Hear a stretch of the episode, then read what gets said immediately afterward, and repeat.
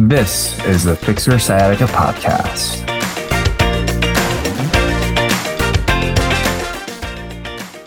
Let's talk about the foods that we put in our bodies.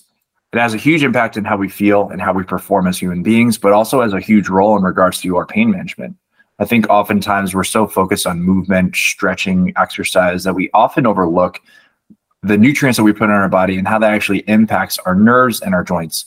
And today I have two very special people. Uh, we have Arielle and Haley. They're nutrition therapy practitioners, which is a, a very cool designation. And they were kind enough to take the time out of their day uh, to share some really insightful information about the foods we put in our body and the effects uh, from what we eat. So, Arielle, Haley, thank you so much for being on today's episode. Yeah, we're excited to be here. Yeah.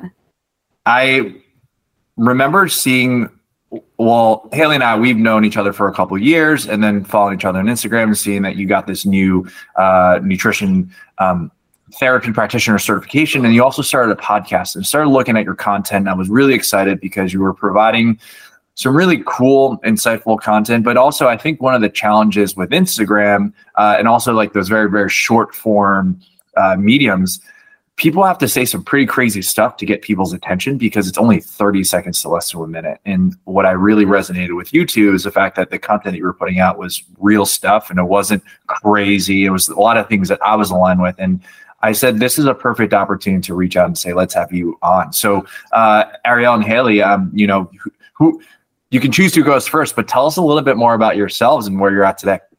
Haley, I'll let you go first. Sure. Sounds good.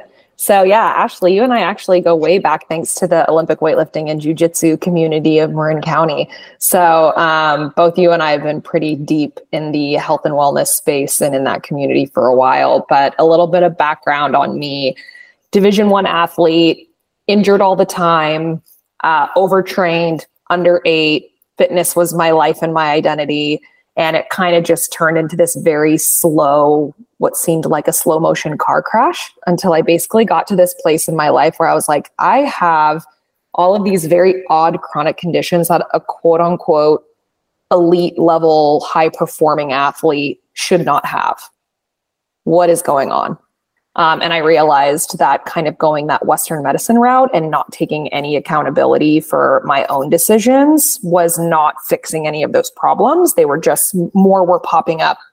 So it kind of got me turned away from just solely focusing on performance and looking at just longevity, overall health, a lot more from a rehabilitative lens. Um, and that led me to pursue my nutritional therapy practitioner license um, as far as the food route goes um, a lot different than a lot of my fitness licenses.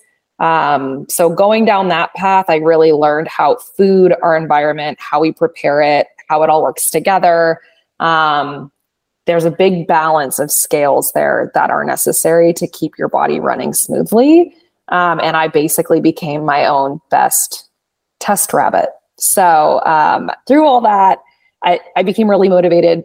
I love fitness coaching. I love sharing with people how to reach goals to now evolve that into helping with nutrition and lifestyle as well. Um, so now I'm in Texas and I'm doing that. And I met Arielle, who does something very similar. So go ahead and give your brief background. It makes me so happy that you started this off by saying that you started in Marin and now you're in Texas because I too did something very similar. And it's just funny how, like, we never crossed paths until recently and mm-hmm. we've been in the same circles for so long. So it's just very funny for me and haley because we're like very fast friends. Um, but similar to haley and also maybe not as similar to haley i uh, went down a huge path of my own healing journey. Um, i did not start out as an athlete. I will say that i never considered myself an athlete until i started to lift weights in college, but then I took that to a very big extreme and really focused on like, you know, how can I be the leanest I can be without eating like the amount of food that I need to in order to get there. Um, and so I went down a similar rabbit hole of under fueling, under recovering, overtraining until it got to a point where I had such bad digestive issues that I couldn't eat I was down to like four foods that I could eat. Um, and it wasn't until I saw several different doctors who, you know, just said, you have IBS. That's it. Like you're just going to have to deal with it. A couple of doctors actually told me that it was in my head. And then I decided that that was not going to be, you know, my fate. I was not going to be, you know, had to just eat four foods and that was it for the rest of my life. I really wanted to be as healthy as I could be. And that's what kind of led me down the rabbit hole of nutrition coaching. I had been a personal trainer, I had started CrossFit in 2013. Soon after that, got my CrossFit certification, and then several others like weightlifting, um, and several others since then. But that was kind of the catalyst for me was starting to learn through fitness that I could be my best my biggest advocate. And so that was what started me on the, you know, nutrition coaching path. And it wasn't until 2020 um, that I decided I wanted a more holistic lens, which is why I pursued um, the Nutrition Therapy Association and the NTP program. Um, and Haley and I actually met in a BirthFit coaching certification. Um, so I had just had my baby, my son, in uh, December of 2022. And I had been supporting in the BirthFit coaches course because I found Lindsay through a separate podcast that I had been hosting that no longer is running. Um, but super fortunate to have connected with her. And I went down a huge rabbit hole of birth and all things, you know, birth nutrition, postpartum, and during pregnancy. And that has been a really big passion of mine since. Um, and just very, you know, happy to have connected with Haley through that. And now here we are. We have our own podcast called The Gym Rat's Guide to Guacamole. Um, very weird title. A friend, a friend and client of mine was like, "Weird title, great content." That's like a review that she left, and I was like, "Thank you for that. I appreciate that." Hopefully, everyone remembers it because it's weird. I love it. I mean, yeah. I mean, I think it's a fantastic name, awesome content. Um, so yeah, I, I, didn't even know about the birth fit and like your work around um, pregnancy and postpartum. I mean, that'll be another podcast that we could talk about um, on, on, this as well, which would be very, very cool. Um, you two brought up some really interesting things as you were going through your evolution. Um, I myself, as a retired college athlete, um, it makes me look into uh, breaking things down. I mean, ultimately, we have this shift like when we're young well we'll say under 20 right we're in our teens we have the opportunity to really push ourselves and we get to discover who we are as an athlete for the most part. And then when you get into your early college years maybe your early to mid 20s you're looking at uh, we'll say athletic performance, right? We use this term athlete. And then once we say retire from, say, competitive sports, we then transition and look at into this concept of like longevity and wellness. And I think it's important for people to understand that these are chapters in lives. It's not that you're going to be a an athlete your entire life. You're not going to be competing at the level you are your entire life because, truth be told, and Haley can also probably speak to this too. I know that when I was at my peak competition, I wasn't feeling great. I probably was in like good competition shape and I was probably able to really push myself. But the level of anxiety, the level of dedication, it's a lot of stress. And now, and and it's funny because my friends ask me, Ashley, do you miss being a college athlete? And I'll say, I really enjoy the times. I really enjoy not having any responsibility. But would I relive like being a competitive athlete again?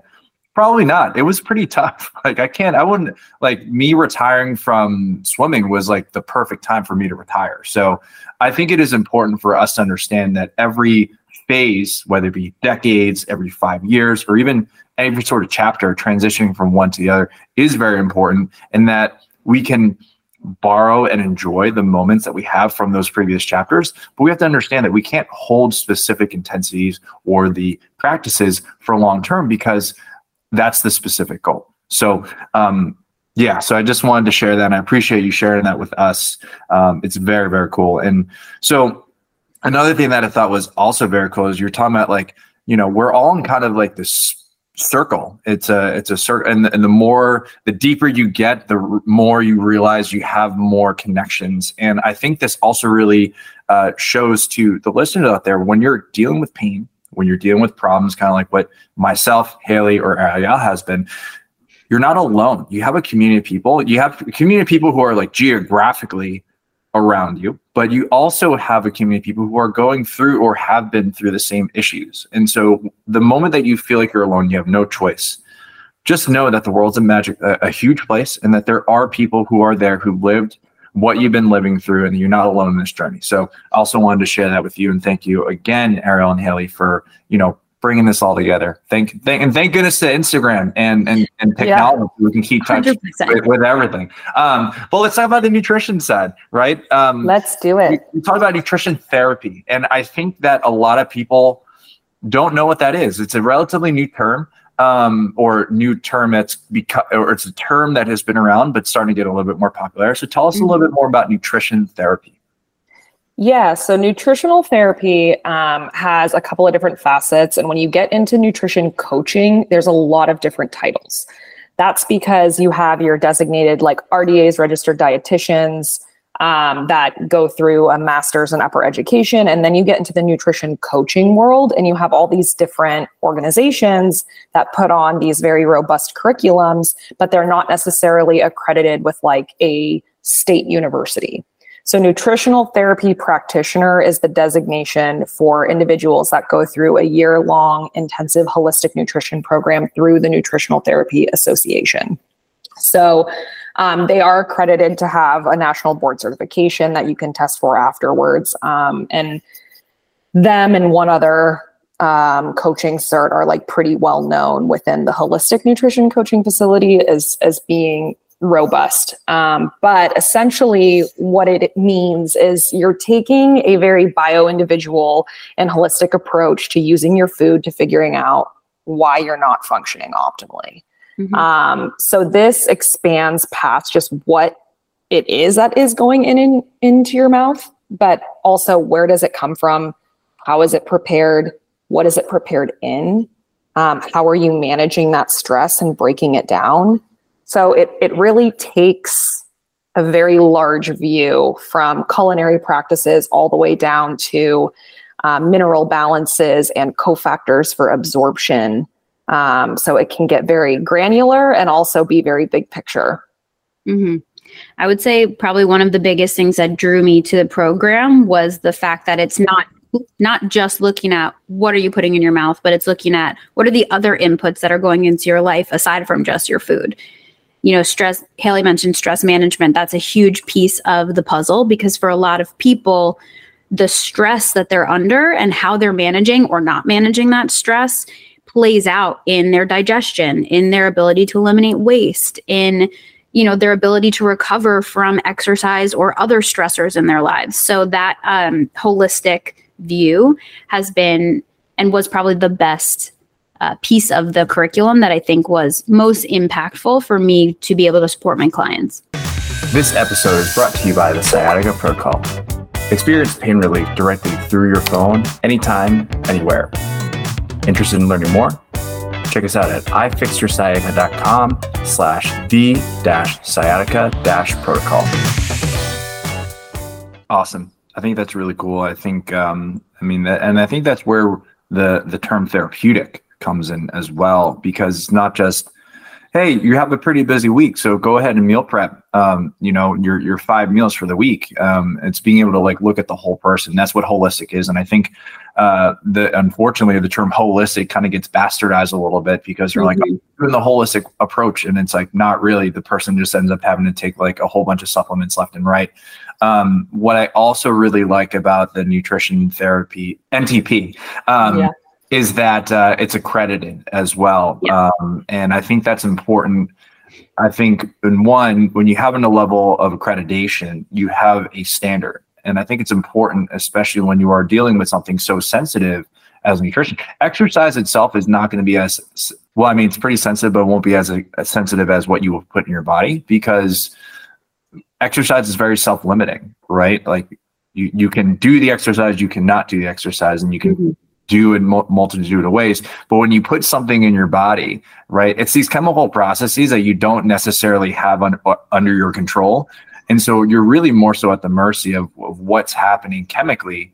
Um, and it, and having a, an accreditation allows you to say there's a standard, but also that there's a lot of research that has gone into and backing up the the advice that's being presented to people. So, I mean, both of you are very passionate about being NTPs. So, in your opinion, why do you think it's so important to eat right, and why is nutrition therapy such an important thing, and that we should incorporate into our lives? All right, I'll take it. Um, well, first of all, we have to eat.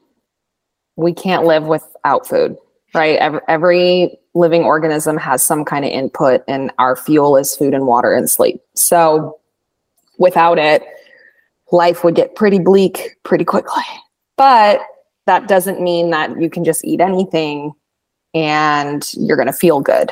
Um, I think sometimes we get really down rabbit holes in the nutrition field uh, on like the thermogenic side of things. Um, and i it's kind of mean but i like call them the thermogenics nerds where they're so into calories in calories out. There's no good food or bad food. Um, everything it you know ends up becoming energy. And it's it's so much more complicated than that because every food has a unique benefit it can provide to you. And it also has a unique challenge whether it be it's harder to digest or for us to utilize the nutrients it needs to be paired with something else. That's a different type of food. Um, so like everything in life there's a pro and a con. So there's a little bit of an art to it. Um, i also think food is a big part of the way we socialize and build community. So it's not just scientific. We want to enjoy it. We want to spend time with family um, and like make memories over food. So it's extremely important, especially if you feel like you're not thriving. If you feel like you're doing all the right things, but your energy is really not there, or like you can't get your gastrointestinal issues under control, or your sleep is horrible and you just can't put your finger on it, having that objective person to really look at the big picture and help you figure out where it's coming from and what to adjust and why that will be helpful, um, it, it's pretty powerful. Yeah. I think the biggest thing for me, like the biggest draw to nutritional therapy, is just that, like what Haley said, like it's you can't survive without food, water, and sleep. And there's also such a huge social component to it that it can both be therapeutic in the physical, nourishing sense, but also in like the spiritual, emotional sense. And I think that's the coolest part about working with people is when you're working with them on their nutrition, it's never just about nutrition. It's always about their relationship with their body or their relationship with their parents or you know something that's external to food. And i think that is just the coolest piece of it because you help them heal what's internally going on physio- physiologically but also maybe what is like spiritually or emotionally you know plaguing to them. And sometimes yes it would be way easier for me to just say hey here's your meal prep for like here's the things that you're going to meal prep for the week like here's your macros and for some clients that does work but for the majority of them they're not going to make a real lasting change until we work through like how you're managing that stress and like how that plays into the your ability to you know eat the foods that are going to be nourishing for you yeah, that makes total sense. I mean, ultimately, everything that we do is really based on choice. And the thing is that even if you do get a meal plan, it's your choice to actually follow through with that meal plan for the most part. Mm-hmm. Right. And uh, especially with communities and our emotional aspect and our memories, right? Flavor, smell, all those senses are tied to a memory. It transitions into our limbic system. And so from there, it actually helps us either develop like food aversions or food cravings. And all of that is going to be driving like what we're putting our bodies, but also how our body interacts uh, with the world and with the environment. And so let's talk about the use of nutrition, also just like all this stuff, right? In relation to joint pain, right? Like, so we're to kind of take a step back and look at, okay, well, if we're looking at joint pain itself, um, we're dealing probably dealing with a fair amount of inflammation, maybe a little bit of excessive body weight as well, which could actually be placing a fair amount of stress on the joints. Mm-hmm. I think a lot of people, when they think nutrition, they're like, okay, well, what are the foods that I need to eat? So let's answer those questions, right? So, like, for that person who is like, hey, Haley and Arielle, like, what are the best foods for for joint pain? Like, what what would you recommend? What are the things that you would tell them? Yeah, I think um, it's tough to say what are the best foods to eat for joint pain, just because I think one of the biggest things is we have to understand where the inflammation may be stemming from. So for some people, it may not actually be like what foods should I eat? Although there are some that will definitely be helpful and we can talk about those. But a lot of times it's managing the inflammation of some of the foods you're already eating. So, like Haley mentioned, are you eating something that maybe is not agreeing with you or it's harder for you to digest or harder for you to break down? Are we pairing things inappropriately where you're not getting the nutrients? So it's just kind of building up toxin in the body. Things like that are really important. And that's where, like Haley said, it's an art form a little bit because working with someone that can help you identify those things can be really, really impactful. Um, but then there are definitely foods that are higher in antioxidants that will help lower inflammation. Um, and Haley, if you want to talk about some of those, I think that might be helpful too. Yeah, I think overall, like inflammation management with joint pain and, and otherwise, people who are dealing with chronic inflammation for reasons outside of joint pain, a lot of it is one, managing an appropriate body mass index, um, and two, making sure that we're keeping inflammatory triggers low and that we're increasing foods that help our anti inflammatory systems turn on. So, having enough protein in your diet is huge.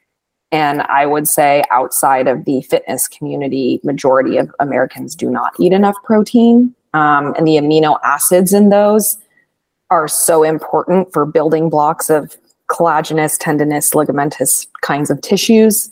Um, that's where we get most of our collagen from is animal-based proteins so that can be really helpful for joints i think that's um, a really important point that we're like emphasizing animal-based proteins are going to yeah. be the most beneficial especially for reducing inflammation for most people because of the collagen because of um, all of those like really important amino acids and things that you know our bodies need in order to heal inflammation. Those are coming from those animal proteins. They're just the most easily absorbed easily um, digested for humans yeah and i think too there's there's a lot of talk about you can't digest more than however many grams of protein in one meal and or per sitting which there's enough data to show that that's fairly false. Um, as long as you're eating an appropriate amount for your activity level, mm-hmm. that shouldn't be an issue for you. Also, there are so many metabolic processes in our body that utilize amino acids that, let's say, maybe you're not using the protein for your muscle recovery anymore because you already sufficed your creatine need for the day but you still have additional amino acids left over that you haven't utilized for your muscle it will go to other cells and help with their mitochondria production and function for other processes in your body. So it's not lost. Mm-hmm. Um, or stored so, as fat. Yeah, not stored as fat either. Um, it, it really is completely usable. Um, and then keeping your plate really colorful fruits, dark leafy greens, veggies, um, having those really antioxidant rich foods in your diet are going to help fight free radicals. So if there is an external force causing you inflammation, um, that can really help mitigate some of that as well.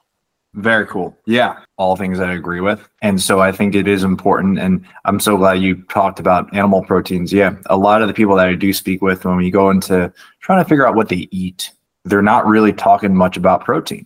Mm. And I'm not really sure what happened because, and maybe it's because of we're in the circles that we're in where we're saying, okay, you know, we need to eat, we like having enough protein is really important. Maybe it's because of, you know, area you were a CrossFitter, you know, Haley, uh, collegiate diver for me swimming.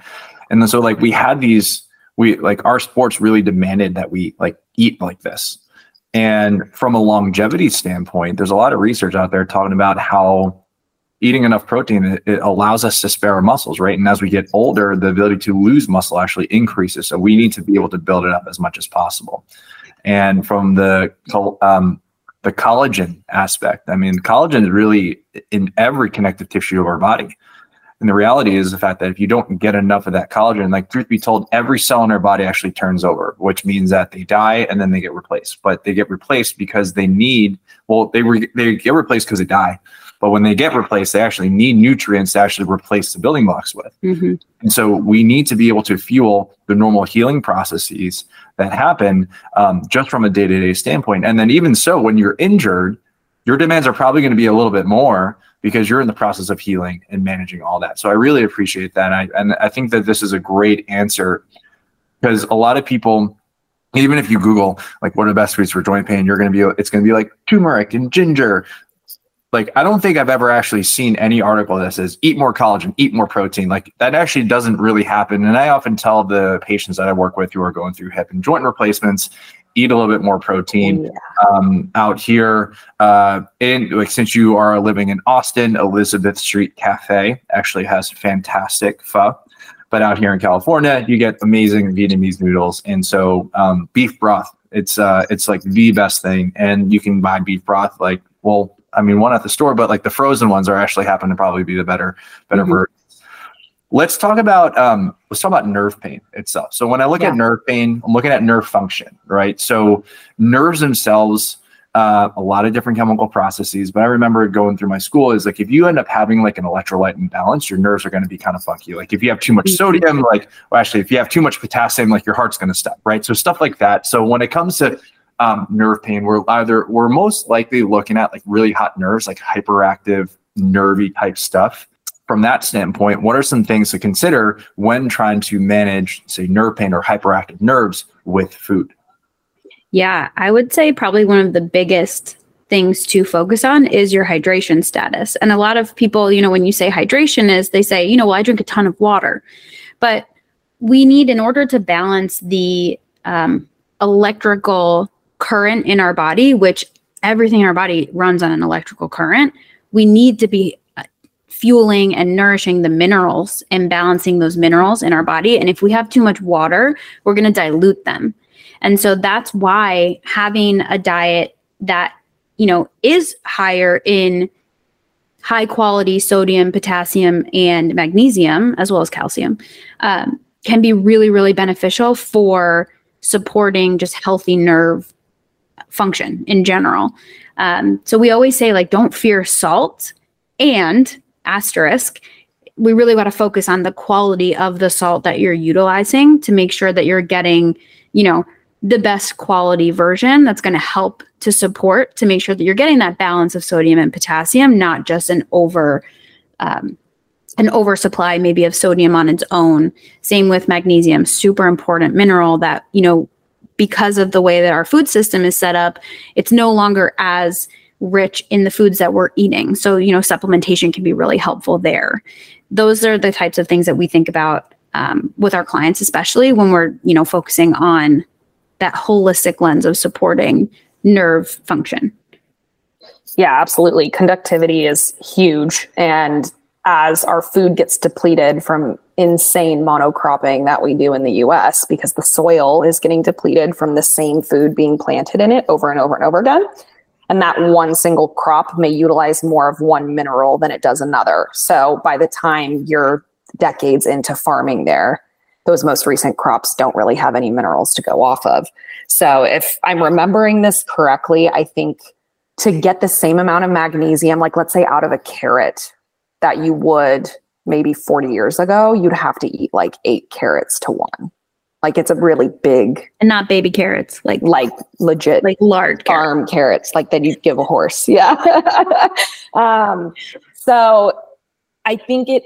I love supplements, although they're not a replacement for food. Mm-hmm. Um, I am a big advocate of supplements solely for that reason. Um, although there are a lot of foods that we tote as being super rich in certain vitamins or minerals, they may not be as dense as we think they are. Um, yeah. So I think being able to supplement things like magnesium, especially, is hugely important for nerve conductivity. Mm-hmm. Um, additionally, on the sodium front, so many people are scared of sodium. Um, like the blood pressure conversation, no one is getting increased blood pressure from their salt shaker at home. Like salt and mass amounts of sodium really come from all the processed and packaged foods we eat and a lot of like pre-made like bread and grain products that aren't whole foods. So if you're predominantly eating a whole food diet and you're still trying to be wary of your salt intake, you may actually be really under consuming salt. So it could be kind of having a negative effect Um, granted, if you do eat processed foods throughout the day, it is important to keep an eye on what the sodium content is there and then balance it out with what you do add. Um, as someone who cooks breakfast, lunch, and dinner most of the week, I add salt to my water all the time.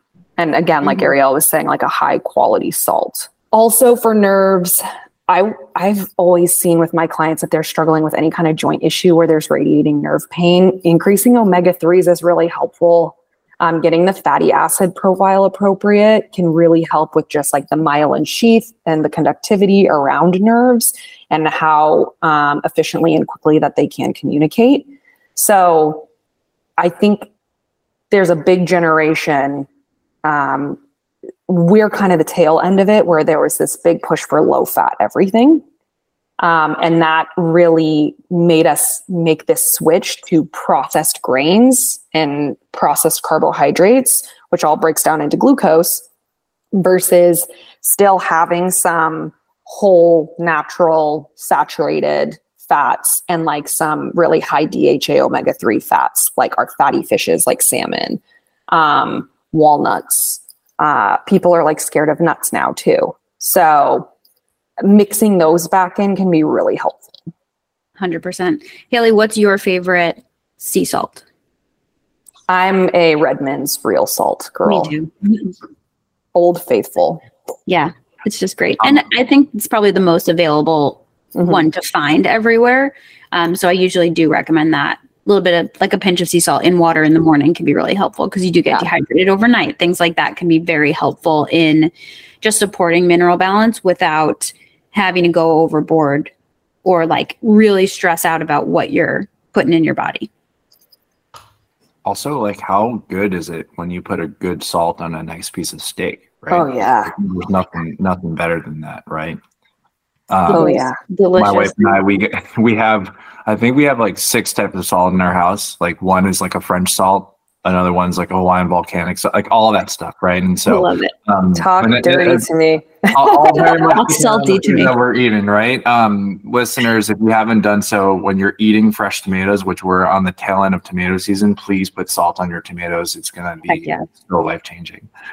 um, it's amazing. And so, all right, so we have that. And um, thank you. Like, this is really insightful. I think it's important for people to know because, yeah, people for the longest time have been avoiding salt. They've have been avoiding a lot of these foods and giving people permission to say, yes, it's okay to eat a little bit more meat. It's okay to have a little bit more fat. You know, add that grass fed butter uh, to your sweet potato, right? Like, so stuff like that, I think it's huge so, um, and you kind of glanced over this, but let's talk about some, just like quickly, let's talk about some foods that you really recommend people avoid to really just maximize their their health um, and just really minimize that that um, chronic systemic inflammation. Because inflammation itself is a normal process. We need inflammation to heal our tissues, but in some cases, when you are inflamed for a long period of time, it does present with some problems.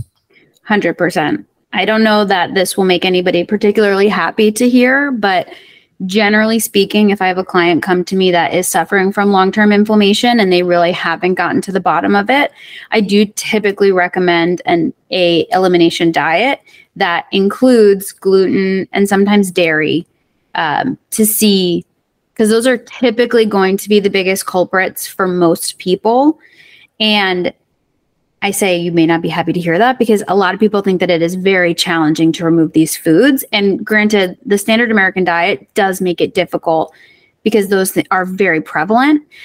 However, now there are a lot of, you know, options for gluten-free, dairy-free foods that are still going to be better quality versions.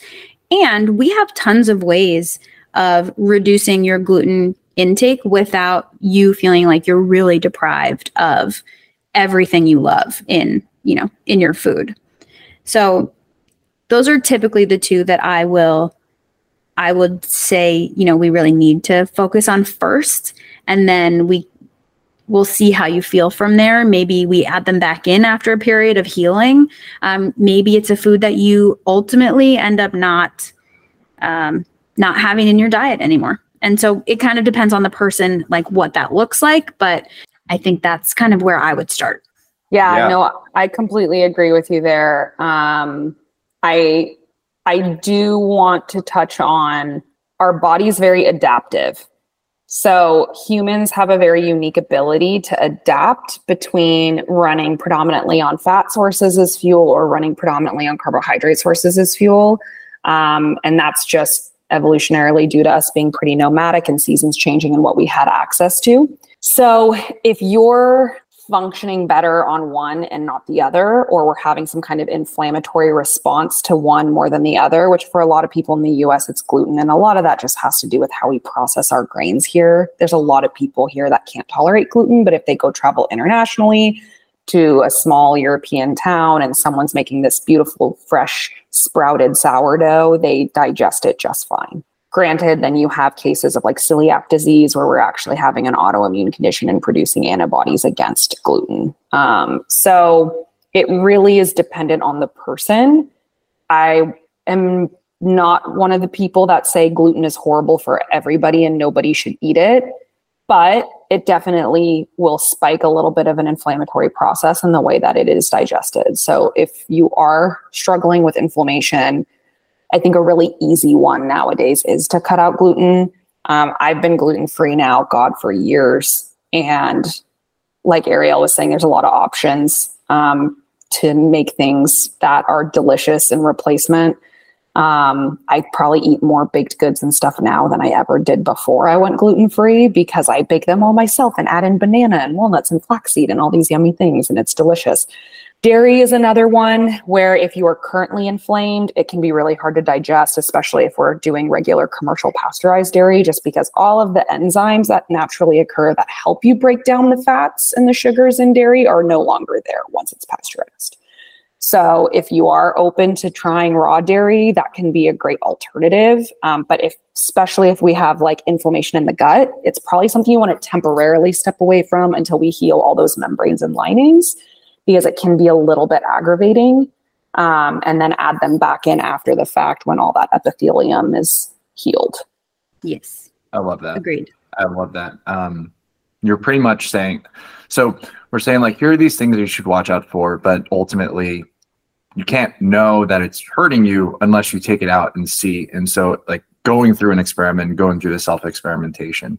Um, I know that we're getting a little short in time, but um, so for the listeners out there, th- well, one, Arielle, Haley, thank you so much for your time. Actually, this is really great. I think that we can break this down to a couple of different episodes. So I'd love to have you on future um, podcasts as well. Um, but for the listeners out there who are like, oh my gosh, Arielle and Haley, they are so smart and I'm doing all the things I need to do. I'm moving, I'm moving the way I should, I'm sleeping.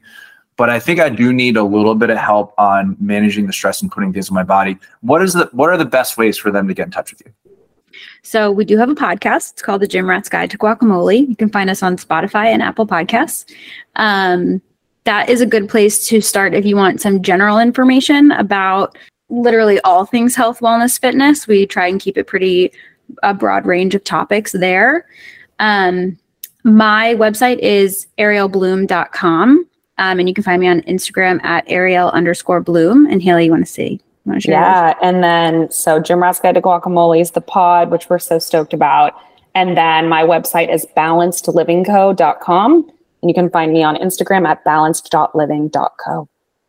And listeners, if you didn't not get a chance to write that down, I'm actually going to be putting their information to the show notes. So go ahead and check them out because they know some really great stuff. And um, one, I'm just going to say one last thing. Um, I know that you two have been practicing probably. Well, I know Arielle was like the start of 2020. Haley, I think you got your certification either in 23 or 22. I um, and what I really love is the fact that because you you're coming into this with like a really open eye. I think one of the challenges when with any practitioner, when you're in it for a long period of time, you get into your habits. You get into your habits, you get into your own like beliefs. And the more you spend time in that belief, the harder it is for you to open up your eyes. And so I think it's really important to be able to um, and even listeners out there like i know even for myself as a 10 year practitioner i know that there are habits that i break into or or i follow and it's something that i'm always trying to challenge so i can expand my knowledge. And so for the listeners out there if you're working with someone who just says